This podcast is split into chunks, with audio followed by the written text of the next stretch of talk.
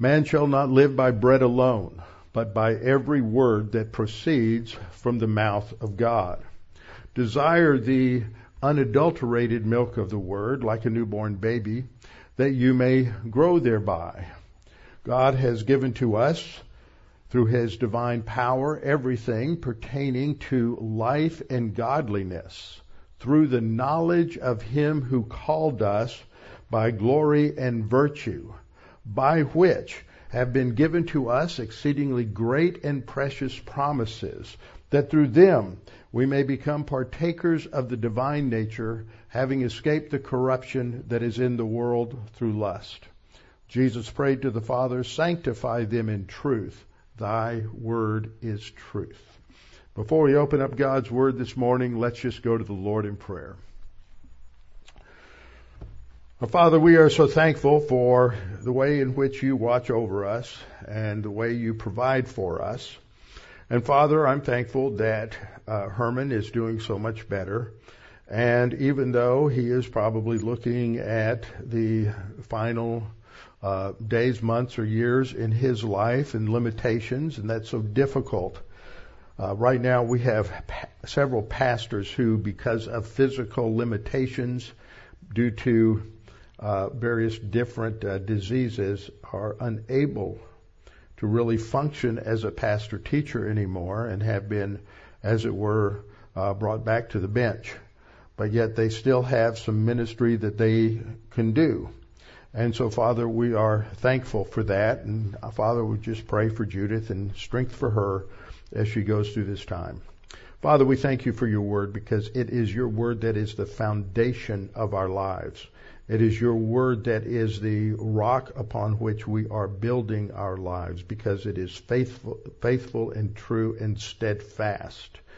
And Father, we're thankful for our Savior who has paid the penalty for sin and whose death is absolutely sufficient for our salvation.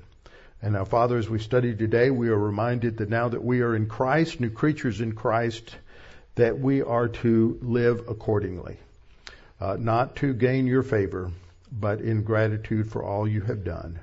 And we pray this in Christ's name. Amen.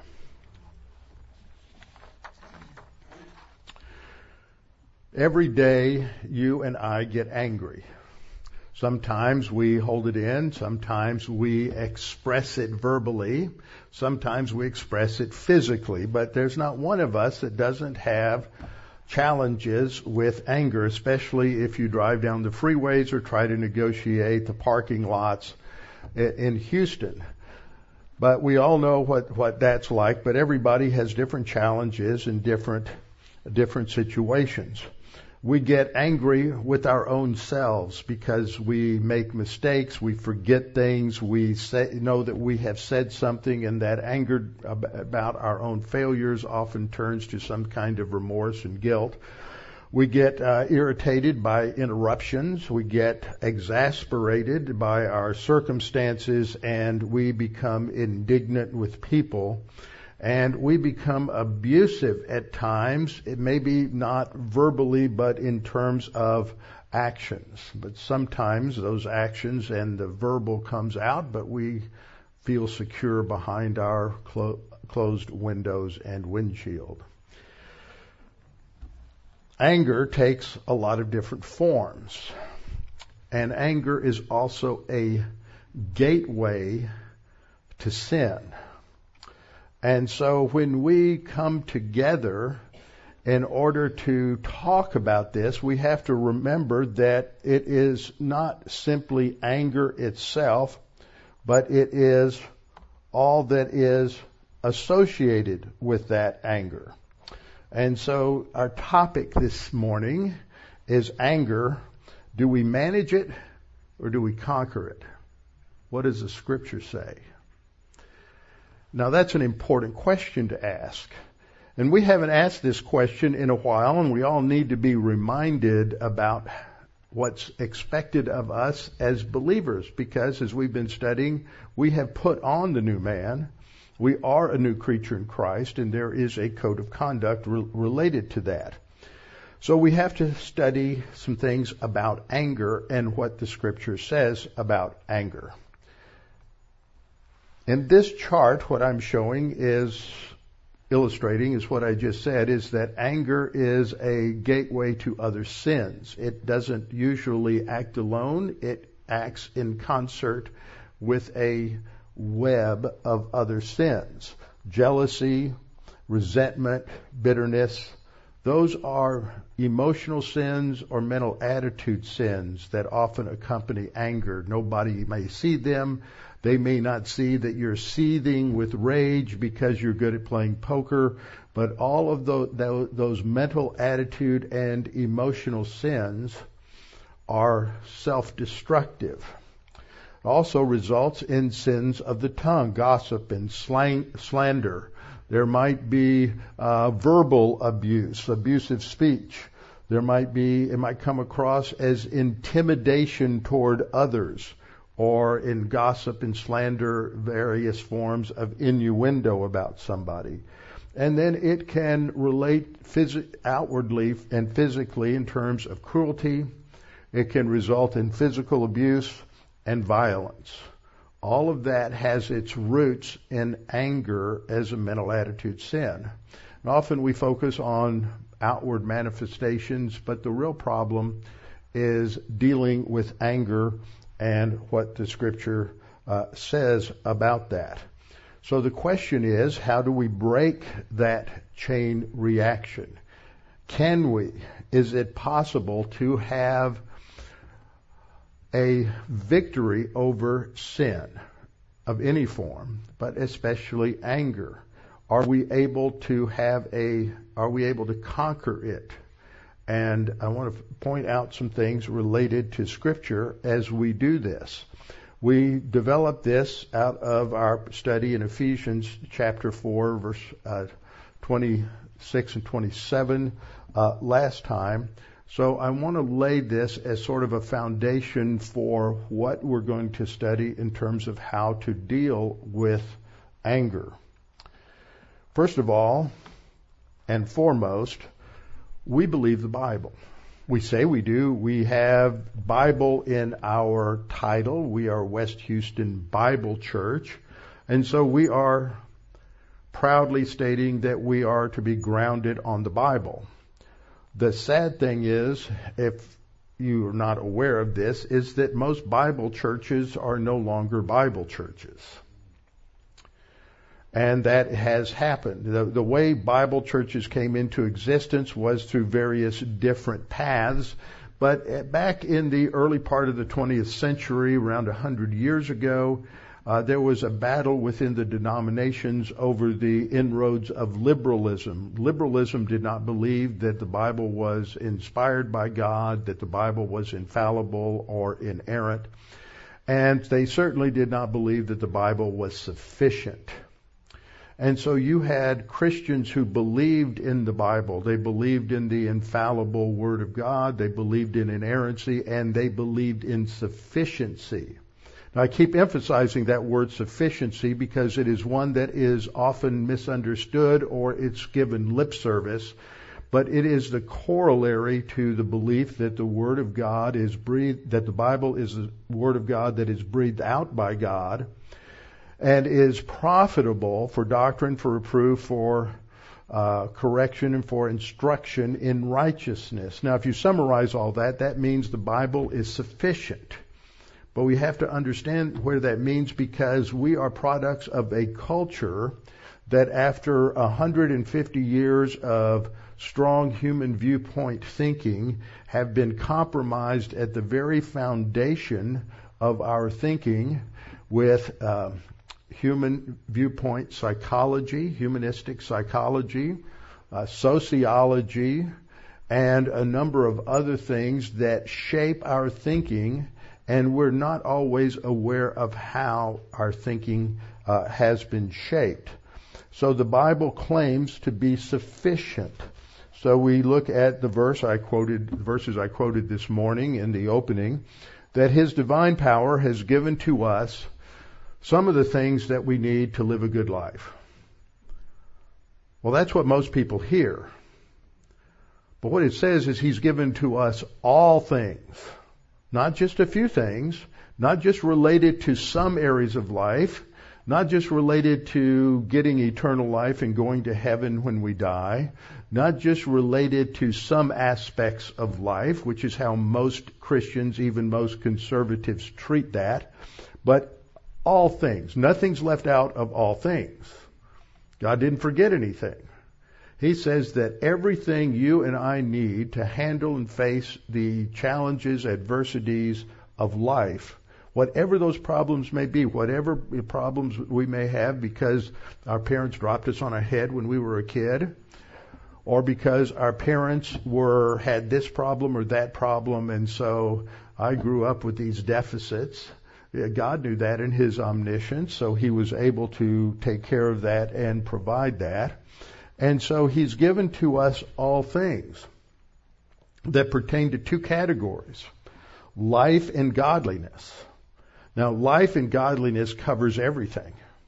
Life is our physical life related to how we are to live on a day to day basis, encountering all of the problems that we encounter because we live with a bunch of fallen, corrupted sinners, and we're married to a fallen, corrupted sinner, and our children are fallen, corrupted sinners. And so things aren't always what they're supposed to be. In fact, they're rarely what they're supposed to be. And God has given us what we need in order to handle those kinds of situations and circumstances. That's life. Then there's godliness, eusebeia in the Greek, and this has to do with our our spiritual life. Godliness is our our relationship to God, our spiritual life, our spiritual growth, and so He's given us everything related to those two categories. That means that without Freud, without psychology, without sociology, uh, without many of the other tools that people use to somehow manage the problems in their life, uh, they are still able to live and to be productive spiritually and to experience the joy, the peace that uh, God has given us.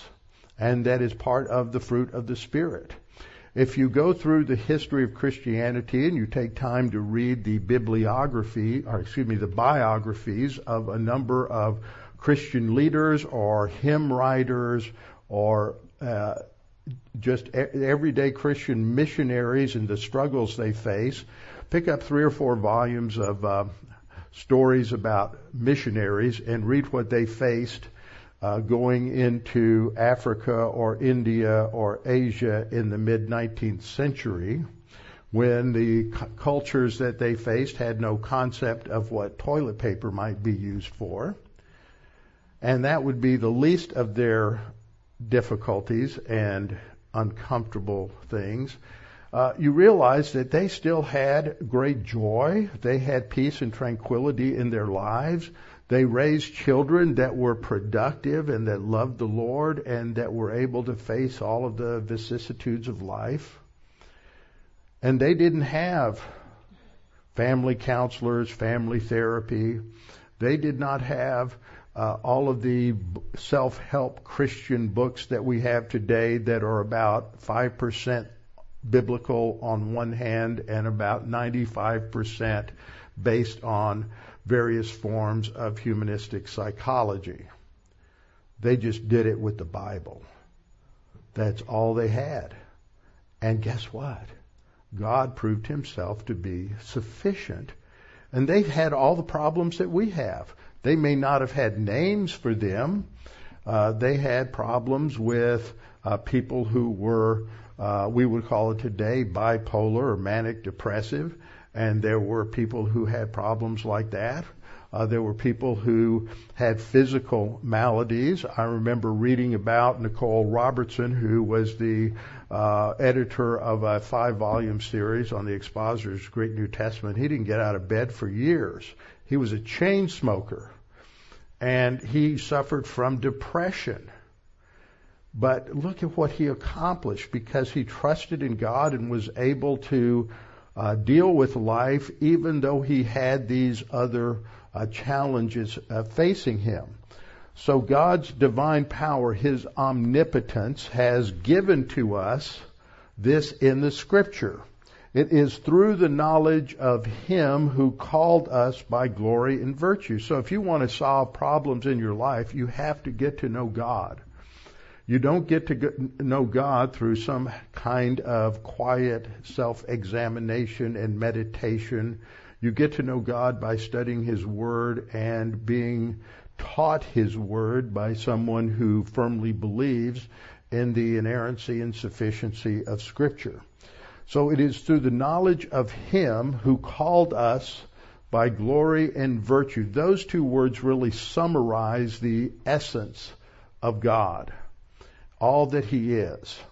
By which, that is, by which, that is, his character, his essence, have been given to us exceedingly great and precious promises. That's God's Word. Notice in verse 3, it focuses upon God's Word, and in verse 4, it focuses on God's Word again. It always comes back to internalizing the Word of God, not just having a passing acquaintance with it. We have to start with basic building blocks, and we do try to do this with our kids in prep school. They learn songs for the names of the New Testament, songs for the names of the Old Testament. Often I think that we ought to have a, I wish we had enough people and enough time to have an adult Sunday school class. And I would have two. I would have those for who, those who were believers for a while and those who were relatively new believers. And we would teach them those children's songs because there are a lot of adults that don't know and never had the privilege of going to a Christian camp or going to vacation Bible school and just learning these songs so they could figure out uh, the difference between uh, Jeremiah and Romans and have sword drills. How many of y'all have, have ever done a sword drill? Good. That's great. sword drill, for those of you who've never done one, is that you call out. Uh, we used to do it at, at the camp I went to. We would have things like a fruit. Okay, so the verses are all going to have the name of a fruit in there, and you have to find the verse and find the fruit. So you have to be able to find find your way around the Bible and then read quickly. And so they would call out the reference. You had to hold your Bible up in the air and they would call out the reference, but you couldn't go right away until they said charge. And then you'd grab your Bible, pull it down, open it up, go to the verse, and read it very rapidly and stand up and yell apple. Okay? Or pomegranate, whatever it was. So you had to know your fruits also. But that's a lot of fun, but you really learn to physically handle the Word of God. And you know that'd be great to do that with with adults at Sunday morning worship sometime. But I don't think that too many people might think, "Oh, you're just treating us like kids." I remember when when I went to Dallas Seminary, up until you know sort of the the, the neo theologians got there and started controlling things, the uh, baby boomers, we had to wear coat and tie to class. And that was back in a time in the 70s when if you were wearing a coat and tie, you were wearing a vest. So you had a three piece suit on nearly every day.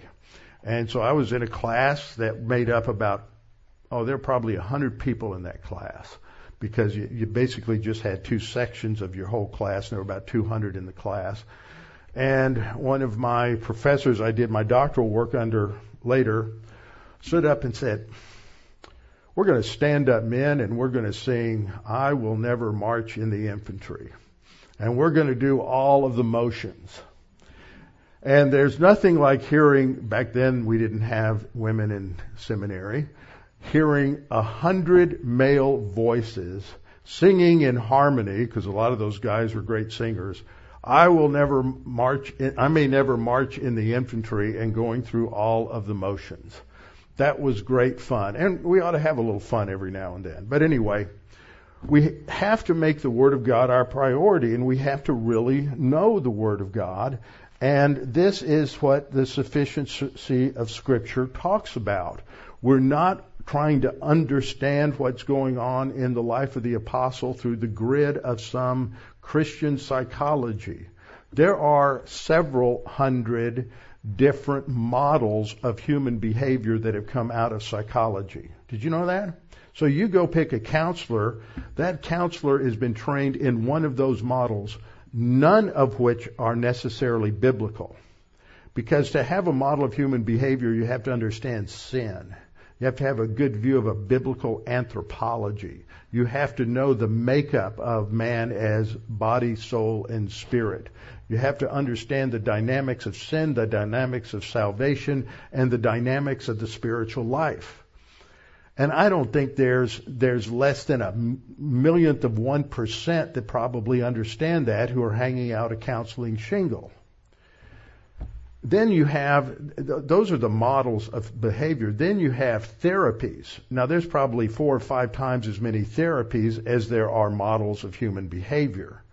And if you're going to go to someone for counseling, then you have to ask all those questions and they don't want to answer all those questions and you probably don't know all the questions that you ought to be answering. So you're just basically uh, playing roulette with your spiritual life by going to a counselor because his advice, his methodology is all going to be shaped by his view of what makes a human being a human being, what it, the spiritual life is, what the role of sin is in the problems and the way they're responding to the problems in their life.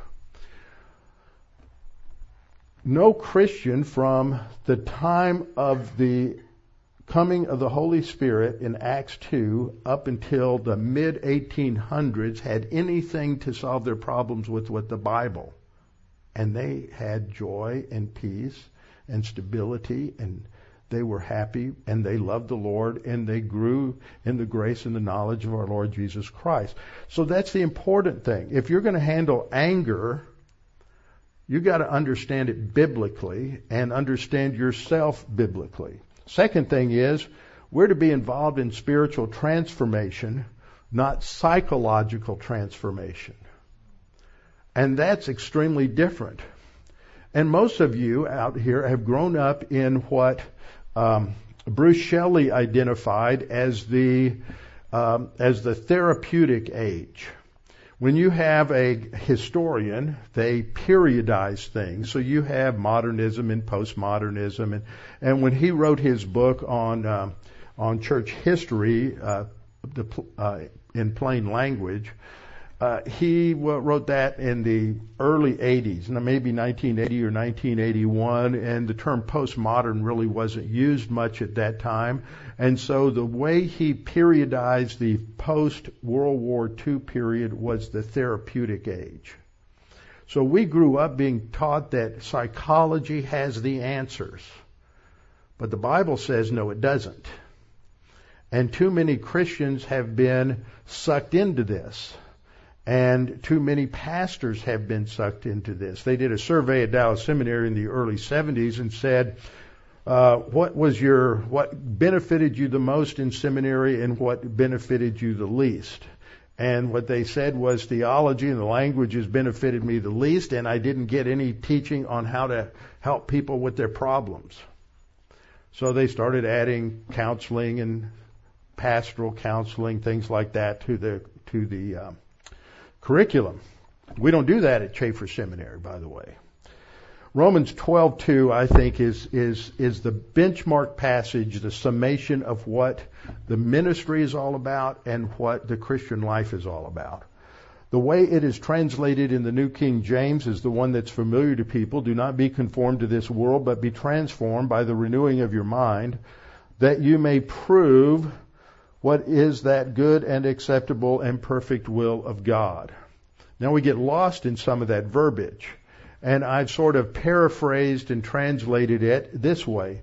Do not be pressed into the mold of your culture's values and methodology. And I put methodology in there because a lot of people think methodology is neutral. But the Bible says methodology comes out of your, your worldview, your presuppositions, so there's nothing neutral anywhere in any culture or any life. It's either God's way or it's man's way. That's how the Bible presents it. So don't be pressed into the mold of your culture's values and methodology, but be transformed by the total renovation of how, that's methodology, and what? That's content. You have to transform how you think and what you think. That your life will be evidence. It's a legal term. Evidence that the will of God, that is what He says in the Bible, not what you think He says, Not what you feel like he says. But what he says in the Bible is good and acceptable and the word is perfect, but it really means complete. I meant to put perfect in parentheses there. It's good and acceptable and complete. That's what the word teleion means there, that's translated perfect. It, per- perfect has the idea of flawlessness. It is that. But what it's talking about is the sufficiency of Scripture. It's complete. You don't need to go somewhere else to find the missing parts because God didn't leave anything out that was necessary. So we have to deal with the world system, that verse says. We're not to be pressed into the mold. It's translated world, but it's a Greek word that indicates more the spirit of the age. It's aionos. It's the spirit of the age. And every age, it's the worldview that surrounds us that's part of our culture. The world system, the spirit of the age, which we refer to as human viewpoint, is the way of the flesh, the sin nature. That doesn't mean it doesn't produce morality. Some of the most moral people in all of history were the Pharisees, but they were spiritually dead. So the world system is set in direct conflict with the Word of God. It's Satan versus God. Some people say, you think in terms of black and white. Yes, I do. I'm proud of it. Black is the way of Satan and white is the way of God. That's what the Bible says. We, that's our foundation. It's human viewpoint versus divine viewpoint. And what's hard is we really are comfortable with divine view, I mean, with human viewpoint. And we don't like doing the surgery that's necessary to get rid of the human viewpoint because it's been our friend for a long time. We're comfortable in the human viewpoint skin. And we have to pay attention to that and the Bible says you've got to get rid of that. Proverbs 14:12 says there is a way that seems right to man, to man, but its end is the way of death. I remember the first time I read that verse because I, growing up, I'd never read the Bible all the way through, and I probably had read a lot of Proverbs, but not all of it. I was probably my last year of college, and I was trying to read the Bible all the way through, and I read that, and I went, that is powerful. There's a way that seems right to man. That is, all the opinions, some of opinions you and I hold, and all the opinions of our unsaved friends hold, is the path of death. Proverbs says there's two paths. You're either on the path of life or on the path of death, one or the other. And the death there isn't spiritual death. It, in some passages, it's a way of physical death. In other passages, it's the way of of just living a spiritually death-like existence because you're not walking by the Spirit, and so your life is a life of dead works, and it's not uh, spiritually profitable. There's a way that seems right to a man. Human viewpoint opinion is the way of death. Proverbs 14:27 says, "The fear of the Lord is a fountain of life, to turn one away from the snares of death."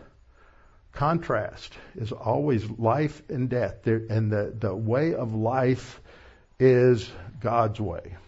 Proverbs 16:25 repeats Proverbs 14:12 when the Holy Spirit repeats himself in a verse because he has an economy of language, he's very careful. But when he repeats himself, it's worth noting. Twice this is in the book of Proverbs that the way is a way that seems right to man, but the end thereof is death. So what we learn from all of this, examining God's word, is that God's way is not man's way. It's not what's going to be socially acceptable, especially in a woke, wokeist culture, especially in a socialist culture. It's not going to be comfortable. It's not going to be comfortable in some forms of a capitalist culture, which is often motivated by greed, which Paul says is idolatry. But as I, it's been attributed to Winston Churchill, and that is that capitalism is just a terrible system, but it's better than anything else. Because elements of it are built on more elements of it are built on biblical truth than not, than others. So we have passages like Romans 12. You might want to turn in your Bibles to Romans 12 because I want to point out a couple of things. We've already looked at Romans 12 too. And when we get down towards the end, from verse 16 on, what it's really doing, what Paul's really doing there is de- he's been developing through the whole chapter some principles and guidelines for carrying out verse 2, not being conformed to the world, but being transformed by the renewing of your uh, renewing of your mind. It's about thinking. It's not renewing your emotions. Emotions are not a criteria for a Bible believing and Bible applying Christian. Emotions are the criteria for postmodern subjectivists who live on the basis of their feelings because they can't know objective truth. They've rejected objective truth. You have your truth, I have my truth. That's a lie from the pit of hell. There's only one truth, and that's God's truth. And Jesus said, I am the way, I am the life, truth, I am the life. He is the truth. He is the physical incarnation of, of truth. So in 1216, Paul says we're to be of the same mind toward one another. Sounds very familiar to what he has said in the earlier parts of it, the chapter we're studying in Ephesians 4. We are to have a, a unity. Uh, be of the same mind toward one another. Do not set your mind on high things, that is, don't be arrogant. Don't lift yourself up. Don't be focused on yourself. This is the problem with the postmodern worldview of our culture is that it's all about me. So everything has to lift me up. Everything has to make me feel important. Everything has to make me feel like I worship God. Well, that's just self-centered arrogance. And it changes the way you worship, which has affected so many churches today that nobody in the church really understands the Bible or tries to apply the Bible. They're just trying to apply what I call a pop Christianity that has a lot of the same words but denies the power thereof. So we're to be of the same mind toward one another uh, and uh, not put our mind on high things but associate with the humble. And then Paul says, do not be wise in your own opinion. And then he says, repay no one evil for evil. Now remember that chart when I was connecting anger to a lot of sins? Part of the sins it, uh, that you relate to are retaliation, vengeance. What does the scripture say? Now, you've got to get rid of that. I don't care. God doesn't care. What happened to your parents? What happened to your grandparents? What they did to you? None of that matters. Because when we dwell on that, we're going to be bitter, we're going to be angry, we're going to want to retaliate, we want some kind of payback or vengeance, and the scripture says that's not how the person who is a new creature in Christ is supposed to think or act. We are to repay no one evil for evil.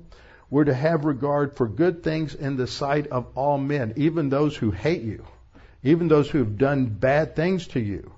You know, we are to have regard for good things. It's the, up to the Supreme Court of Heaven to deal with perceived, and I say perceived, sometimes they're real, perceived injustices.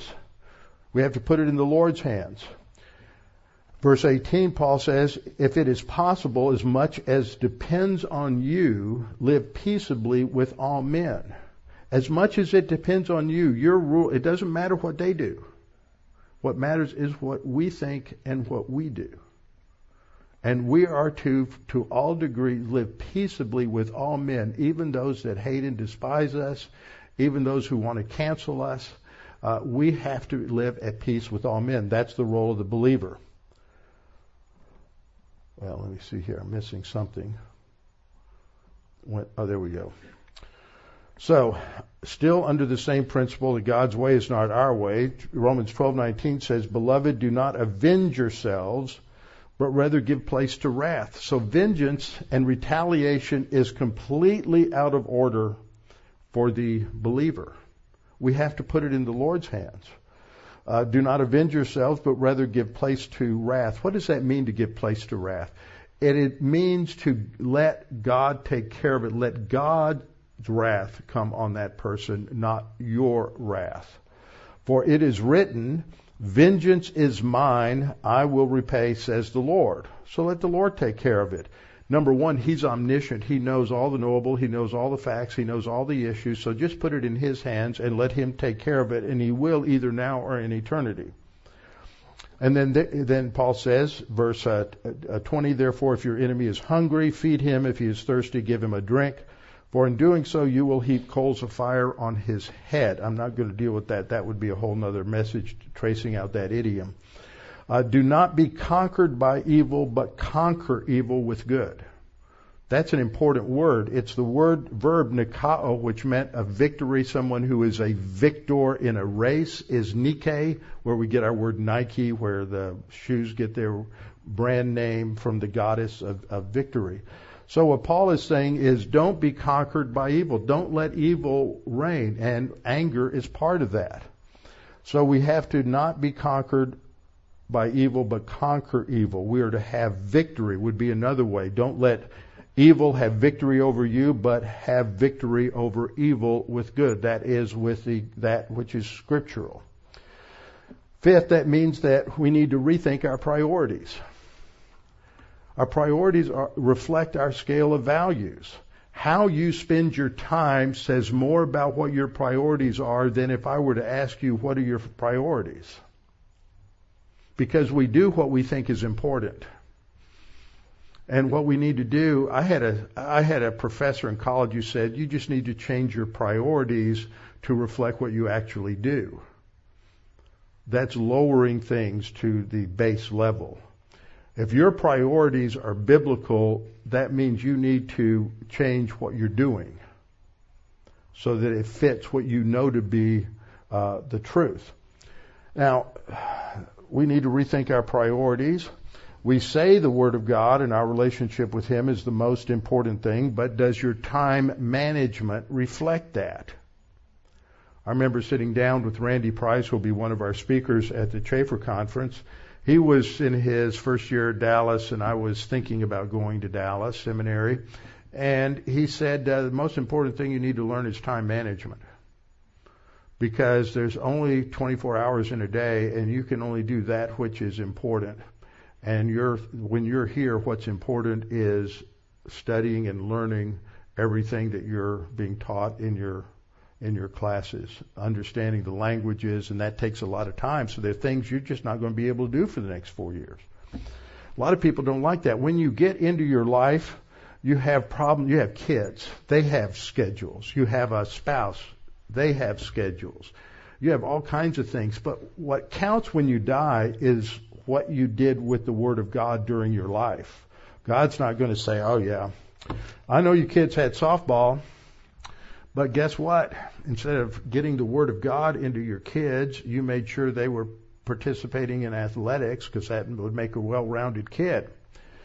But a kid who can't handle life's problems on the basis of the Word of God, it doesn't matter how well they hit the ball. It doesn't matter how well they can catch or how well they can block or any of the other things.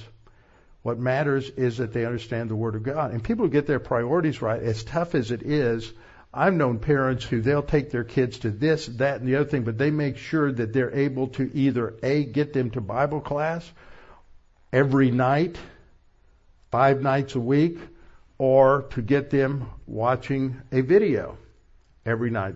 Get the family together. Now, we only have Bible class on Tuesday and Thursday nights because I recognize the importance of many of those family events and those those pressures. So you, we have stuff on the internet, so you can watch at any time. But you need to make sure your kids are learning this, and you need to be involved with what your kids are getting in their prep school classes, and you need to be uh, be learning this. And the Bible says that uh, we are to walk circumspectly. How many times in the last part of Ephesians do we hear this is how you think, live, and talk, your conversation. So he says you are to walk circumspectly, not as fools, but wise. That goes back to Proverbs. You're either walking like a fool or you're walking like the wise. The fool follows human viewpoint and the opinion of the world around you. The, the, the wise person follows the Word of God. So how does a wise person act? He redeems the time. He's got good time management skills so that on Sunday morning he is alert and fresh and sitting in church to worship the Lord. And we have Bible class on Tuesday night, we have Bible class on Thursday night, and if at all possible, you should be here. Because when it's all said and done, when it all hits the fan, what matters is what you have learned about the Word of God and how you've grown spiritually. And if you have been too busy with work and this and that and the other thing to even take time to listen to a video or to watch it, it I know there are people, we all have different schedules. And I know there are people who, uh, because of work, they just can't get here, but they can watch. I know a lot of you do that. You don't miss a Bible class. But I don't see you very often. But that's okay. Because what matters is that you get the word and that you grow and that you have the discipline to do that. I know other people who wish they had the discipline to do that, but they never quite get around to it because by the end of the day they're too tired. I learned that I was a morning person after I went to seminary. I didn't quite catch it while I was in seminary, but I never stayed up past 10:30 studying for anything because I don't think well after about seven o'clock at night. Think about that. I teach Bible class from 7:30 to 8:30, so I am a morning person. I can get done between 5 a.m. and 9 a.m. 10 times what I can get done between 9 a.m. and 6 p.m. So that's why I get up about 5:15 every Sunday morning to get ready. So we have to redeem the time. Sixth, therefore to renew the mind, to reshape your soul, to develop the internal framework for dealing with anger or sin, the Bible has to be a priority in your life. Hebrews 4:12 tells us that the word of God is alive and powerful. It's more powerful than anything in your life, any education you've had, it is the Word of God that changes people because it's God who changes us. We can't pull ourselves up by our spiritual bootstraps. And it discerns the thoughts and intents of the heart. The Bible does the counseling. The Bible, te- but if you don't show up in Bible class until you have a problem, well, it's a little too late now, isn't it? You, you are building the reserves in your soul to handle whatever may come in 10 years. And let me tell you, when you get up past about 60, the level of health problems and distractions and everything else that I see come into some people's lives, the only thing that allows them to handle it is the Word of God that they've internalized in, in, in their soul. But the Word of God, it is, it used to be from the time that the church started until you get into the late 19th century, who was the counselor and what tool did he use? The counselor was the pastor, and the tool that he used was the Bible. And people who think, oh, I got a problem, I got a behavioral issue, I got to do this, I got to go find a counselor. Well, there are sometimes we hit situations and we do need to talk to a pastor. We need to talk to somebody, not some kind of long-term commitment like I'm going to see you for the, you know, the next six months and we're going to have an appointment every week, but you have to sit down. But the way to get around that is to start making an appointment with Bible class every week and over the period of 10, 15 years, you're going to be amazed at how you're facing and handling the issues of life. But if you don't get serious about the Word of God, then it, it's not going to happen. And it's too late when the stuff hits the fan. So Hebrews 4:12 tells us that Moses told the children of Israel as they were set to go into the promised land, he said, I call heaven and earth as witnesses today. What he's doing is he's calling upon those who live in heaven, the angelic hosts, and those who live on the earth, the human beings. He says, I call upon all of God's sentient creatures as witnesses today that I have set before you life and death. And that's what I'm talking about. What's the difference between life and death? What's your choice? Today you have a choice. Every day you have to make this choice probably 10 times. Am I going to choose the path of life or the path of death? The path of life is what God says and what His Word says and what those priorities are, and the path of death is is what I oh, I just have all these things going on. This is what I have to do, and I'm just you're just reacting wrongly to bad things. So if we're going to handle and apply be angry and do not sin, then that's what we need to do. We need to get into the Word. As a related passage, Colossians 3 5 through 9 talks about this same issue a little more clearly.